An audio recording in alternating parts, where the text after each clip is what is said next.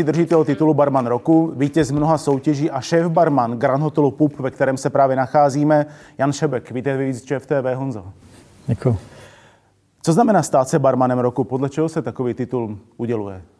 No, už to docela dávno. Já jsem vlastně vyhrál za rok 2019, takže už je to pár let zpátky. Díky koroně se to bohužel všechno odsouvalo. Vlastně udělování bylo až 2021. Jo, dokonce až do 2021 hmm. vlastně. A doteď jsem vlastně stále úřadující jako barman roku. Od roku 2019, což je docela vtipný. Ale v tom roce 2019 to bylo dost složitý, bylo hodně soutěží a tak vlastně, abych mohl soutěžit o titul barmana roku, tak jsem absolvoval, myslím, že to bylo 9 soutěží. V několika jsem uspěl, několika jsem jich i vyhrál a díky tomu jsem si myslím, že měl i dobrou jako startovní příčku na to finále, vlastně, který se odehrálo až tento rok, minulý rok. A podařilo se mi vlastně obhájit to první místo a vyhrál jsem. Takže vlastně je to součet nějakých jakoby vítězství těch soutěží a pak vlastně postupuješ do toho finále. Rozumím tomu jo, správně? je to doslova jako Česká barmanská liga je udělána tak, že soutěžíš v několika soutěžích, za každou soutěž eh, v postupu či vítězství dostáváš určitý body a pak se seřadí vlastně od eh, nejlepšího po nejhoršího a prvních deset má vlastně možnost eh, soutěžit o titul barmana roku, kdy vlastně v poslední soutěži, která je prestižní s prestižní porotou, tak se vlastně popereš o to první místo. Tak to znamená, že si za tím vítězstvím, nebo za, ano, za tím oceněním vysloveně šel. Ano, ano. V tom roce 2019 jsem si opravdu řekl, že bych to chtěl vyhrát a nakonec se tak podařilo. Co ti ta zkušenost, že jsi se stal barmanem roku přinesla? No, asi díky tomu, že jsem napsal tolik soutěží, tak hmm. hlavně jako nějakou uh, možnost uh, mluvit uh, před spoustu lidma, před porotou, mluvit uh, v angličtině veřejně. Myslím si, že mi to dalo hodně jako rozhled té práce na venek. Hmm. A když už, jsi, když už jsi jednou barmanem roku, postupuje se ještě někam dál? Má to nějakou mezinárodní úroveň? Ano. Tenhle ten rok, v roce 2022, budu soutěžit na světovém finále, který je vlastně vyvrcholením toho barmana roku a mělo by se konat na Kubě na podzim, takže uvidíme, jak to dopadne. A je rozdíl být barmanem roku v době lockdownu anebo v nějaký normální jiný době? Těžko říct. Byl jsem jenom v době lockdownu. Předchozí a barmany roku si pamatuju, ale nevím, že by nějak extrémně byli vidět, krom například Vítějci roka nebo Tomáše Melcera, který vlastně hmm. se taky stali barmanem roku. A já jsem vlastně teď tento rok teprve jako nějakým způsobem začínám používat, řekněme, ten titul barman roku. Já se vlastně na to ptám, že co ti vlastně přineslo, jaké výhody třeba ze strany České barmanské asociace, to, že jsi získal ten prestižní titul? Ono, ona moc žádná velká jako soutěž vám nějakou velkou výhodu nepřinese. Hmm. Spíše to o nějaký té publicistice, která vás dá trošku do povědomí lidí, ať už barmanů nebo veřejnosti. A to samozřejmě natáhne lidi i do baru. Takže třeba tady z toho pohledu to byla velká výhoda. A co by si ty jako progresivní barman, který sleduje světové trendy, snaží se na sobě pracovat tak, jak tě znám, a posouvat to barmanské řemeslo dopředu, co by si očekával od České barmanské asociace? Já si myslím, že to, co oni momentálně dělají, je dobrá práce. Díky hmm. tomu, že oni ne, uh, nepracují pouze jako Česká barmanská asociace, ale snažili se zapojit do toho veškeré soutěže, jako jsou celosvětová soutěž Diageo World Class, a původně to byla třeba soutěž i o Plymouthu a Beefeateru, celkově pracují s Pernod Ricard, takže je super to, že oni zahrnují veškerý komplex těch soutěží a snaží se to podporovat i z této moderní stránky, eh, ve, která, ve který tyhle ty soutěže spíše jako působí. Hmm, takže z tvého pohledu Česká barmanská asociace pro barmany dělá dost? A těžko posoudit. Myslím si, že eh, v rámci toho, aby se barmani dozvěděli, co se děje, si myslím, že dělají dost. Hmm. Jejich práce, co se týče Facebooku, jejich stránek, jak to aktualizují každý týden nějakou novinku, tak si myslím, že dělají tu informaci dobře. A máš porovnání s nějakou podobnou, obdobnou zahraniční organizací? Konkrétně jako organizaci asi ne, spíš mám jako díky Matony soutěži mám nějaký jako přehled, co se týče ostatních vítězů a té kvality, která ve směs v těch soutěžích je. A upřímně si myslím, že jako Česká barmanská asociace díky tomu, že podporuje tyhle ty moderní soutěže a hodně se tady tlačí ten moderní trend, který je to 21. století, jako hmm. minimalismus, zero, zero waste nebo no, udržitelnost, tak to bylo, si myslím, že třeba ode mě i na té soutěži vidět, kdy ostatní soutěžící se dost drželi stále v těch uh, historických uh, verzích koktejlů, hodně velký servisy, obtížní garniše, hmm. uh, koktejly, které vlastně v normálním provozu nejsou uspůsobitelný a použitelný. Budeš pokračovat v soutěžení dál? Co třeba Diageo World Class Competition? Nebo stačí být barmanem roku? Já si myslím, že ještě budu chtít soutěžit dál. Tak Diageo World Class samozřejmě pár let to zkouším. Poslední dva roky to bylo po každý druhý místo. Hmm. Takže to určitě budu zkoušet. Ono to samo o sobě přináší spoustu zkušeností, ale hlavně se zase vždycky uvidíme s těma barmanama, nazbírám nějaké zkušenosti a, a zase trošku posunem dál. Takže být dvakrát druhý tě neodradilo? Ne, ne, ne. To je stejně jako třeba Martin Hudák, že jo? Vlastně ten byl taky dvakrát druhý. A nakonec se mu to podařilo. A nakonec byl mistr světa. jo, jo. Já jsem těch soutěží prošel taky hodně, ono spoustu lidí vidí jenom posledních pár vítězství, ale já jsem předtím odsoutěžil třeba 10 soutěží, kdy hmm. jsem se nedostal ani na nějakou příčku, ale je to všechno o zkušenostech a člověk, člověka to posouvá dál. Ty jsi pracoval v Lefler baru, z toho vlastně z toho místa se známe, což je líhen skvělých barmanů. Třeba Adrian Michalčík vyhrál české finále World Class, mm. vítězí rok vlastně také mm. vyhrál. Miloš Danihelka, jedním z neuznávanějších českých barmanů. Taky tam fungovala Anička Postníková, nebo pořád jistým způsobem funguje, ta taky vyhrála World Class. Jak zpětně na tvé působení v tomto baru koukáš? A v tu dobu, kdy jsem tam přišel, tak tam byla skvělá parta. A ten bar byl opravdu progresivní, hmm. jako celý tým, ne jednotlivci, jsme se ho snažili tlačit ku předu, což si myslím, že na tom baru bylo strašně znát. Díky tomu vlastně nám i přišlo ocenění 50 Best Discovery, který se vlastně povedlo, myslím, že poprvé v České republice. Takže bylo opravdu vidět, že celkově nás to tlačilo ku předu a každý ho to posouvalo jako jednotlivce dál. I a mě. Bylo to třeba pro, to, pro tebe zatím nejdůležitější působiště? Já Nebo si to myslím, že nemůžeš říct? každý moje působiště bylo extrémně důležitý. Já jsem si prošel klubem a pětivězničkovým hotelem, který mi dal nějaké standardy, pak koktejl barem, který byl absolutně nezávislý, ale na druhou stranu mi dal se spoustu zkušeností a rozhled díky té mixologii. A teď jsem zpátky zase v, řekněme, v hotelu, ale na trošku jiné pozici, takže zase sbírám zkušenosti z jiné strany. To je docela dost diplomatická odpověď. Ehm, ty už si to trošku eh, naznačil, ale tak pojďme to ještě trošku víc rozebrat, prosím. Kam se ubírá a na co aktuálně klade největší důraz barmanství na počátku 21. století? Kam, jak to vnímáš ty? Když to budeme hrát z toho pohledu uh, té nejvyšší řekněme, mixologie, kterou jako my sledujeme ano. a snažíme se ji podporovat, tak je to určitě minimalismus, uh, jednoduchost servisu, krásné sklo a primárně hospitality.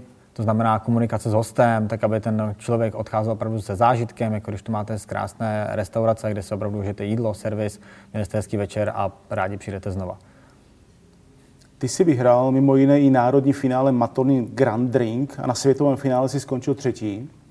Byl to tak. velký rozdíl soutěžit s českými a zahraničními barmany? A, těžko říct, byla to moje první mezinárodní soutěž, a, ale když to porovnám s českými barmany, my tady máme docela vysokou laťku a minimálně hmm. 5-10 barmanů tady se opravdu snaží jet v těch trendech. Co se týče ty světové soutěže, taky tam bylo pár takových. A například to byl kluk z Londýna, který byl opravdu šikovný, moderní koktejl, moc hezký, jsme do teďka v kontaktu. Takže co se týče té světové soutěže, bylo tam spoustu lidí, kteří bylo hodně ještě v 90. letech a ten trend se stále ještě jako u nich v té republice neposunul. Hmm ale bylo tam i spoustu, řekněme, těch zemí, které opravdu už jedou ten nový uh, trend toho 21. století. Mě vlastně zajímá, že kde si cítil silnější konkurenci, na, jestli na tom českém finále nebo na tom, na tom mezinárodním právě, na ty mezinárodní soutěži. Upřímně spíš na našem českém působišti.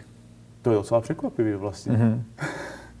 Jak se vyvíjí svět na koktejlu? Jak to vnímáš? A vnímám to dobře. Myslím, že se to posouvá hodně. A díky tomu Lefleru, kde jsme dělali hodně nealkoholických koktejlů, hmm. tak i teď v Bechers baru, tak bych si dokázal říct, že 10% lidí minimálně pije nealkoholické koktejly a u každého stolu se najde skoro někdo, kdo si nealkoholický koktejl dá. I díky tomu máme vlastně tři koktejly na meníčku a jedou furt. Myslím si, že bych se nebál říct toho, že jedou ve stejném množství jako jiné koktejly. A Je nealko koktejl už v této době stejně třeba sofistikovaný jako ten, který má alkoholovou bázi? No to je právě to, co my jsme se snažili, neuchudit ten alkoholický hmm. koktejl, kde většina podniků v uvozovkách můžu říct, že smíchá pár džusů, přidá toho syrup a tady máte koktejl. My jsme vlastně udělali nealkoholické verze našich koktejlů. Tím pádem jsme se snažili podpořit i tu základní bázi, tak aby ten koktejl vyzníval podobně, ale ve výsledku bez alkoholu.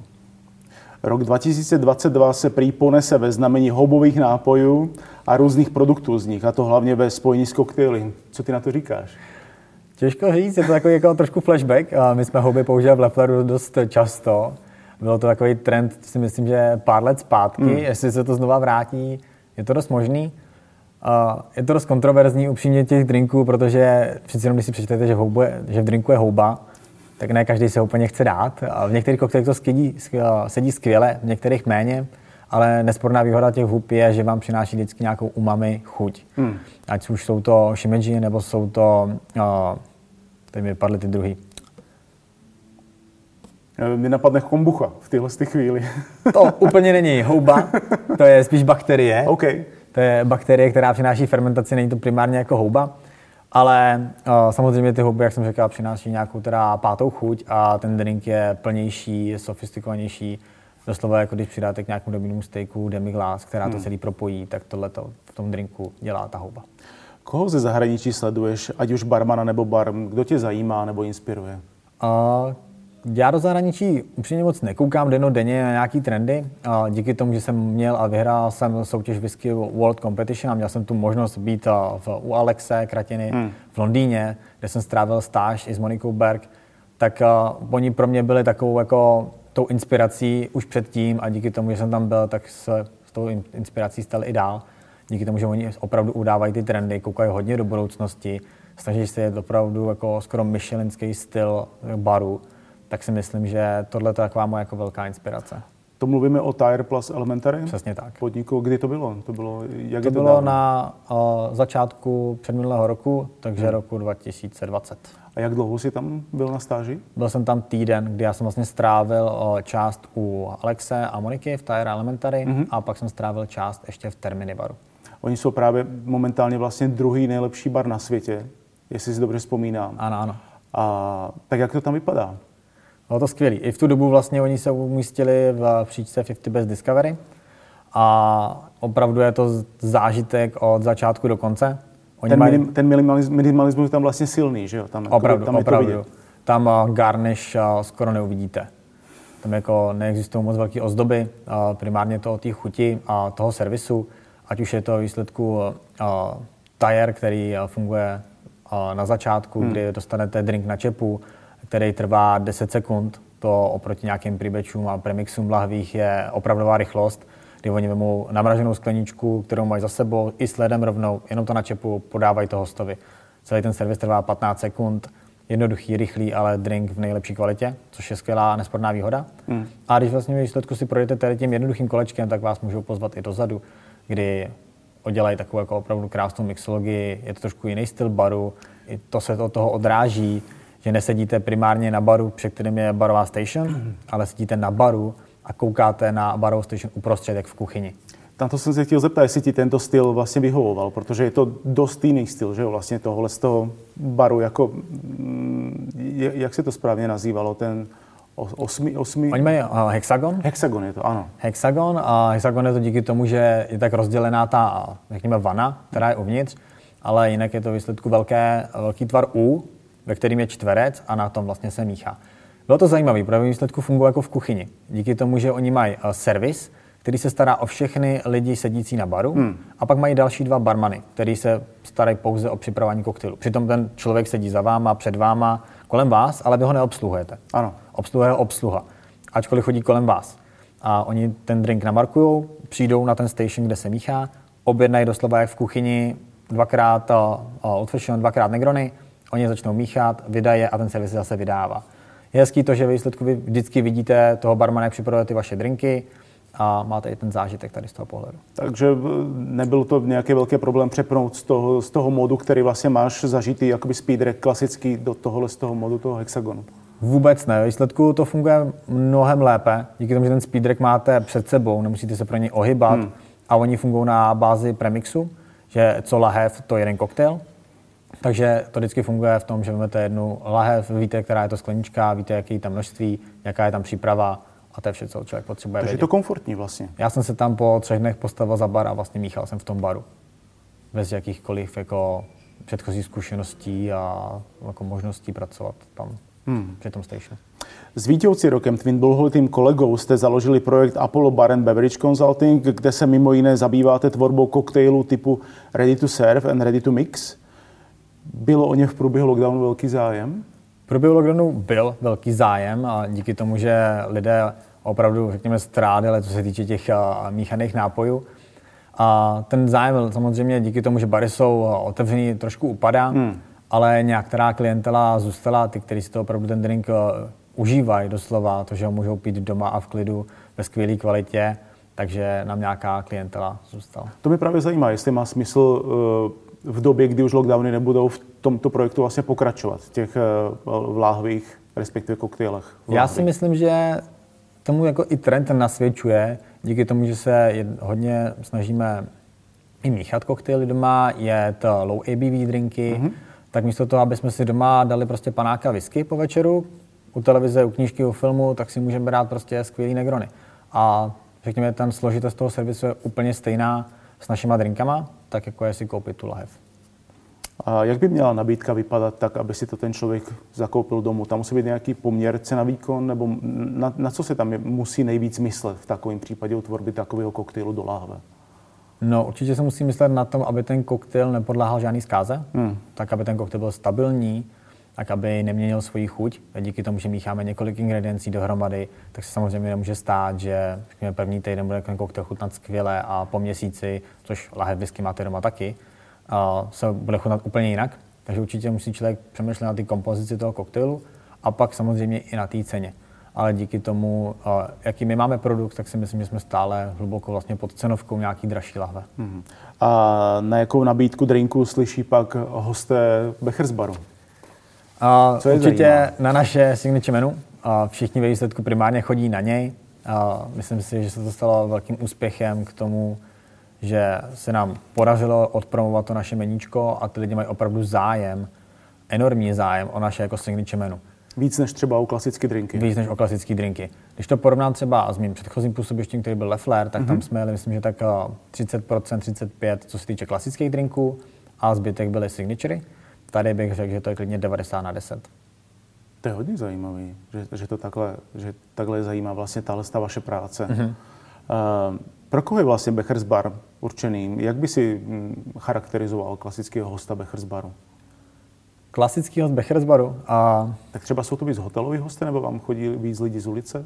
Primárně jsou to hoteloví hosté, díky tomu, že k nám do hotelu přijeli, tak se za náma chtějí i podívat. Je to hmm. v rámci návštěvy, ať už je to Café Pup, Grand Restaurantu, tak i Bechers Baru, který má nějaký vyhlas díky i Karlovarskému filmovému festivalu. Tak se k nám chtějí podívat. Jsou většinou mile překvapený, jak to u nás funguje, jak to u nás vypadá. Že to není žádná diskotéka ani party, ale že to je hezký a loungeový bar, kde si můžou v klidu posedět, dát si dobrý drink. A řekl bych, že jsou to lidi, kteří nechodí primárně do baru, nenaštěvují bary, řekněme, týdně, jako se to může, třeba může zdát eh, v pražských barech, kdy máme nějaké stále hosty, štamgasty, který obcházejí různé bary a mají tak řekněme za cíl pár těch barů obejít každý týden. U nás jsou to spíš lidi, kteří jdou za zážitkem a to nás těší, že s tím zážitkem odchází. Hmm. Vy máte na zmíněném signature menu aktuálně, myslím, 12 koktejlů. Ano. Je to dost nebo málo? No, my máme 12 koktejlů našich signature a dále se na to navazuje ještě dalších 8, který se jmenuje Pop Classics. Mm-hmm. A to je vlastně 8 koktejlů, které jsou twisty na klasické koktejly. Když už máme 20 plus 3 nealkoholické, tak to je 23 koktejlů. To si myslím, že už je dost. To je dost právě. To už je dost. Co sezónní drinky? Máme také a snažíme se... To ještě navíc. Přesně tak, to je ještě navíc. Máme ještě dva sezónní koktejly, které jedeme teďka přes zimu s nějakýma zimníma chutěma a vždycky na každou sezónu připravíme nějaké dva drinky, tak aby ty lidi měli ještě možnost ochutnat něco sezónního a lidem, kteří vlastně k nám přijdou během roku několikrát, vícekrát a celý meničko ochutnají, protože to, i to se stane během jednoho večera, prostě ochutnat celou tu duhu tak mají možnost ve výsledku pak ochutnat i nějaký jiný koktejl. To si vlastně už teď eh, načnul moji další otázku, když jsi zmínil tu duhu. Vy jste v, v konceptu tohle z toho nového signature menu signature drinku pracovali i s elementem barev. Mm-hmm. Jak k tomu došlo? O co přesně jde? No my jsme původně přemýšleli nad trošku sofistikovanější verzí menu, která měla být inspirovaná obrazy a lidmi, kterými v hotelu bydleli nebo byli. Ale nakonec se nám to zdálo dost složité na to, jelikož jsme neznali karlovalskou klientelu a lidi, kteří k nám budou chodit. Tak jsme sadili trošku na větší jistotu, bych řekl, ale za výsledku až trošku bych mohl říct, geniální v tom, že tak je jednoduchá, že to je podle barev. Hmm. Drink má barvu a podle barvy se jmenuje, ale každá barva vyjadřuje nějaké emoce a my jsme se ty emoce snažili vyjádřit v těch koktejlech. Že když vezmu inspiraci třeba koktejlu žlutá, což je radost a štěstí, tak na něj využíváme právě bublinu, hmm. která je inspirovaná dětstvím, kdy jsme měli takovou tu upřímnou radost, když si můžeme prásknout tu bublinu. A je krásný vidět na těch lidech, jako mají tu upřímnou radost do srdce, jestli zasmějou a je vidět jako v nich ten, ten, ten uh, element TT, toho požitku. Takže vlastně tam ten zážitek navíc vlastně tím pádem. Karlovarský filmový festival se nese ve znamení večírku a Grand Hotel Pub nemůže být stranou. Jak víme, jak to vlastně během festivalu v hotelu vypadá a co se tady děje? A festival desetidenní, většinou který je, tak je úplně v jiném můdu, než je vlastně celý rok a, a Grand Hotel Pub. Mm-hmm. Díky tomu, že jsou to nějaký partneři, smlouvy, tak samozřejmě ten hotel vypadá trochu jinak. A i Becher's bar se v tu dobu mění, díky tomu, že ten bar nenaštíví, řekněme, 100 až 200 lidí za ten večer, ale je to třeba až jako tisíc lidí a v tu chvíli se tam potká opravdu velké množství, tak nejde o to, aby si ty lidi mohli v klidu posedět, dát si drink a popovídat si, ale je to spíš ve stylu takový party, kdy si to opravdu užívají na vysoké úrovni. Uh, jaký je plán Becher's baru na nejbližší ročník, který vlastně letos bude? Momentálně se na tom pracuje, ale určitě bychom chtěli udržet nějakou perfektní kvalitu a nabídnout těm lidem i trochu z našeho Becher's baru, což ve výsledku my jsme minulý rok neudělali. Bylo speciální meníčko a díky tomu jsme tam neměli ani naše koktejly, ale chtěli bychom letos díky tomu, že je opravdu populární u lidí, kteří navštěvují Karlovarský filmový festival, tak aby nebyl ochuzený o ten zážitek, že během toho festivalu si nemůžou ochutnat naše drinky. Navzdory tomu, že tam třeba propluje za den tisíc lidí. Přesně tak. Tak moc děkuji za rozhovor. Hostem Viziče v TV byl Jan Šebek. Honzo, moc ti děkuji a se ti daří. Já děkuji. To byla další epizoda z podcastu magazínu Viziče. Všechny epizody naleznete v našem archivu na www.vizičev.com lomeno podcast a také ve všech podcastových aplikacích. Kontaktovat nás můžete na adrese redakce zavináčvizičev.com. Na nový díl podcastu od nás se můžete těšit každý týden a my se budeme těšit na vás.